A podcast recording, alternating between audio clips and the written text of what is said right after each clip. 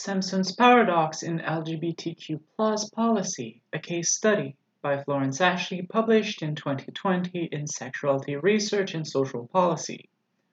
Introduction in October 2019, the Williams Institute published a report on LGBT poverty in the United States, which showed that bisexual cisgender women were substantially more likely to be poor than other cisgender report, respondents, with 29.4% of bisexual cisgender women falling under the poverty line, the same as transgender respondents. The second poorest group among cisgender respondents was bisexual cisgender men, with 19.5% followed by cisgender lesbians at 17.9%. Given the results found in the first figure of the executive summary, which was also foregrounded in social media dissemination, one would be forgiven for thinking that bisexual cisgender women are as poor as transgender people, with whom they share the spot of poorest population based on sexual orientation and gender modality. While true at the population level, because bisexual cisgender women are much younger on average, the inference proves misleading at the individual level. At equal age, a transgender person is much more likely to be poor than a bisexual cisgender woman.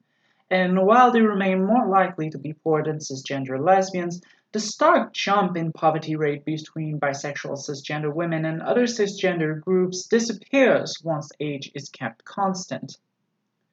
A major reason for this counterintuitive result lies in the age distribution of bisexual cisgender women, unlike other groups. Bisexual cisgender women are disproportionately young and thus more likely to be under the poverty line, while the age distribution of other groups is relatively flat. Age acts as a confounder of poverty and bisexual orientation, making bisexual cisgender women appear poorer than they are by virtue of their sexual orientation. This phenomenon, whereby a statistical trend in the underlying groups of data disappears or reverses when the data is combined across groups, is known as Simpson's paradox. Far from being a benign phenomenon, it can distort priority setting in LGBTQ policy making. Because LGBTQ groups are prone to significant demographic differences by virtue of the social influences on LGBTQ experiences, data about them are particularly susceptible to Simpson's paradox. In this paper, I offer a case study of Simpson's paradox in LGBTQ policy through the Williams Institute study First, I provide a theoretical introduction to Simpson's paradox. Second, I sketch how the paradox arose in the Williams Institute study. And third, I provide some thoughts on how researchers can help minimize the impact of the paradox on LGBTQ policymaking, as well as on how journalists, advocates, and policymakers should engage with statistics to avoid distortions in policymaking. Simpson's paradox. Simpson's paradox is named after the British statistician Edward H. Simpson, who discussed the disappearance of a trend in underlying data upon aggregating it in a technical 1951 article. The paradoxical aspect of the phenomenon refers to the psychological surprise associated with the banal statistical phenomenon of arithmetic reversal or disappearance. Simpson's paradox appears when the underlying data is weighed differently, typically because of demographic differences. Consider the following scenario. My friend and I are taking a class whose final grade is based on two exams. However, the grading scheme for our course was unusual. Students could select how much each of the two exams would count for at the beginning of the year. Since I thought that my motivation would wane over the semester, I chose to weigh the first exam at 80% of my final grade and the second at 20%.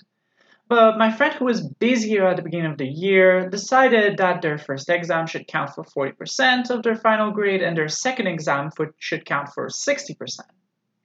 Now, the first exam turned out to be very difficult and I got a grade of 38%, whereas my friend scored 34%.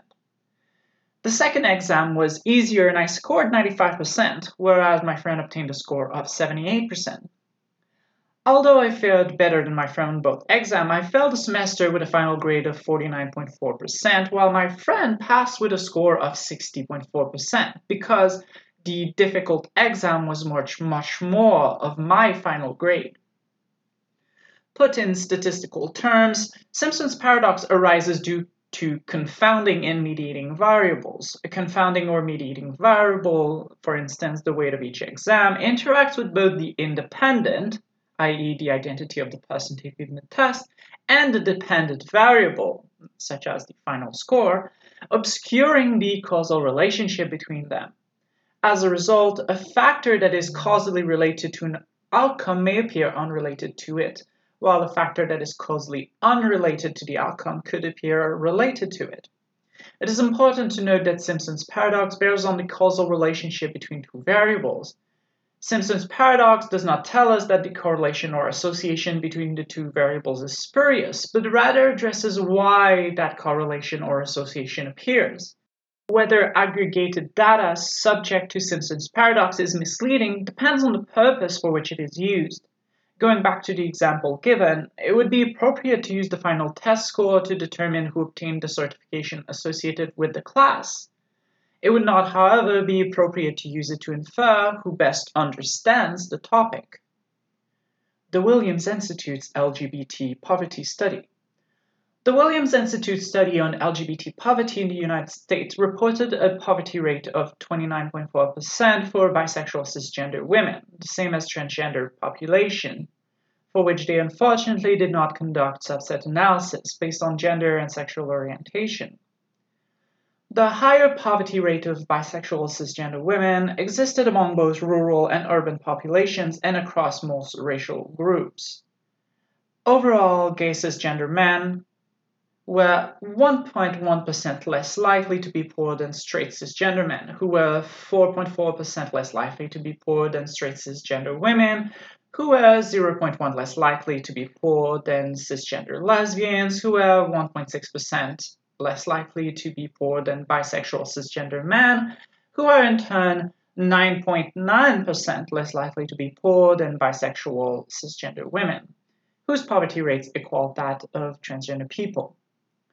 Comparing these rates, we notice a stark jump between bisexual cisgender women and other cisgender groups.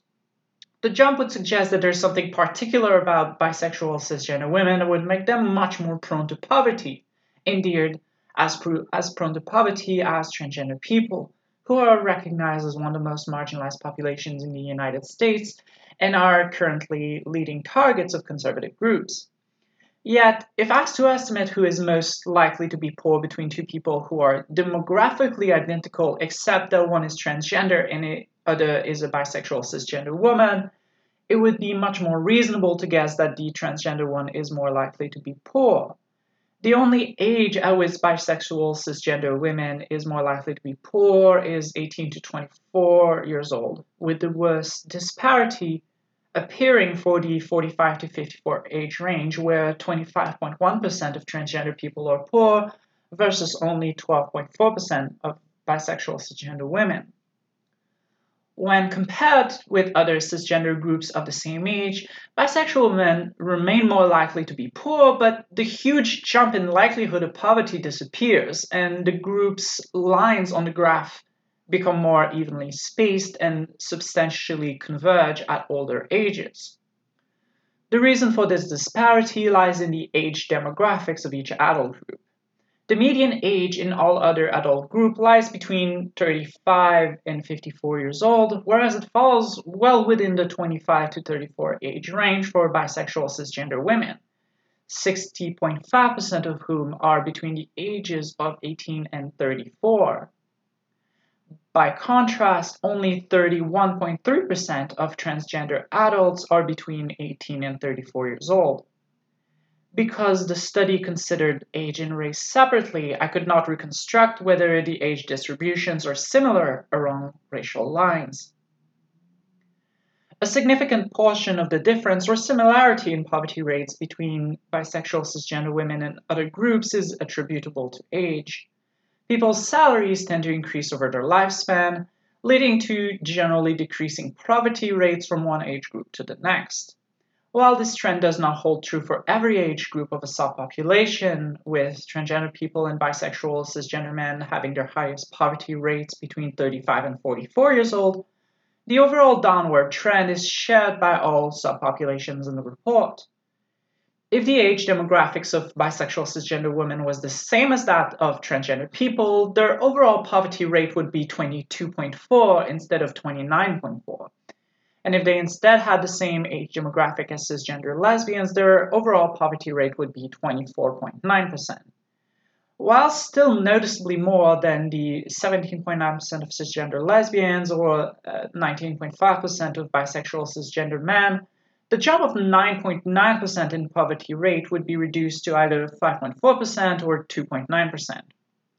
Controlling for other factors such as race, ethnicity, and urban versus rural living, in addition to age, could further, alter the trends, although it should be noted that cisgender bisexual women who are black and Hispanic were substantially more likely to be living in poverty than other cisgender subgroups. Information about mental health is also crucial to contextualizing the results and guiding policy applications. For instance, transgender people and bisexual women are known to experience high rates of anxiety and depression, sometimes due to experiences in the workplace, which can impact employment status in a manner unlikely to be remedied by hiring level measures. Controlling for race, age, education, disability, language, marital status, employment, health, and children the report found that, bis- that cisgender bisexual women were 17% more likely and transgender people 38% more likely to live in poverty than cisgender bisexual women. Although the report should have better explained the impact of age on intra LGBT disparities and the high poverty rate among bisexual cisgender women, it's not necessarily an error to base policy on the overall percentages reported in the study. Whether data exemplifying Simpson's paradox is misleading depends on the use towards which it is put. Using bisexual cisgender women's overall poverty rate to justify allocating disproportionately greater resources to the unique stigma faced by older bisexual women may not be wise, although I should note that bisexual research and services are currently severely underfunded, so the misrepresentation might be ethically justified by the outcome. Using the data to instead suggest that bisexual cisgender women are much more oppressed on the individual level would also be questionable, although I'm tempted to think that establishing strict hierarchies of oppression is questionable in the first place. However, if the goal is to analyze the potential impact of anti poverty measures across groups, then using the overall rate may be reasonable. Poverty rates among LGBTQ plus communities are often used as a metric of oppression attributable to harassment, discrimination, and violence targeting LGBTQ people as LGBTQ. Indeed, it's often a reasonable assumption since LGBTQ plus people are otherwise similar to heterosexual cisgender people. Yet, age is a confounder of both sexual orientation and poverty. Because of the confounding effect of age, overall poverty rates cannot reliably be used as a proxy for harassment, discrimination, and violence, at least when it comes to bisexual cisgender women. While certainly desirable given the prevalence of biphobia, addressing harassment, discrimination, and violence towards bisexual cisgender women would have a smaller effect than might be expected based on their 29.4 overall poverty rate all other things being equal, equivalent measures targeting transphobia would have a greater impact despite the two groups' shared prevalence of poverty. Furthermore, the report's failure to account for the intersection of race and age means that age conscious measures could have vastly different outcomes across racial lines. Understanding the impact of age demographics on the statistics reported by the Williams Institute is crucial to priority setting and policy making regarding LGBTQ plus populations. Adequately addressing the needs of bisexual cisgender women and other LGBTQ plus groups requires a nuanced understanding of their conditions of social vulnerability. Addressing the paradox. The impact of Simpson's paradox and related confounding issues can be minimized by improving data reporting by researchers and journalists and by teaching policymakers and advocates the need to stay vigilant about Simpson's paradox and its resulting misleading statistics. Researchers who authored the Williams Institute report could have anticipated misinterpretation and misuses due to Simpson's paradox by acknowledging the impact of age on bisexual cisgender women's poverty rate in the executive summary, where the main bar graph is found and thus where most readers will be led, as well as in their social media dissemination of the report. Presenting the data differently is also a viable way of avoiding potential misinterpretations. Instead of presenting simple bar graphs comparing people by gender, sexual orientation, and gender modality in the executive summary, they could have foregrounded the age differentiated line graphs that is found later in the report. These line graphs offer a more accurate representation of the poverty that is prevalent in LGBT communities. Although the executive summary reported odds ratios, namely that bisexual cisgender women are 17% more likely to be living in poverty than straight cisgender ones. Controlling for confounding factors, it did not include the detailed information on age's overall impact on the uh, on the aggregate rates, nor was this information foregrounded by the Institute on social media. Researchers need to be attuned to the fact that journalists, advocates, and members of the LGBTQ public will disproportionately rely on the executive summary or the abstract of a study, on figures that are contained towards the beginning of the report or article, and on information featured in social media communications.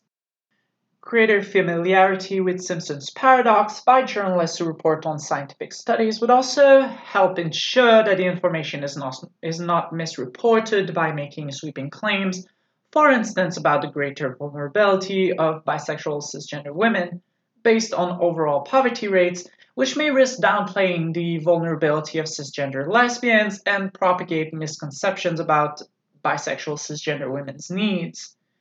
Similarly, policymakers and advocates must appreciate the need to look behind surface level statistics when setting priorities and elaborating policies and programs. The statistical reality may not support the presumed causal relationship once broken down by subgroup.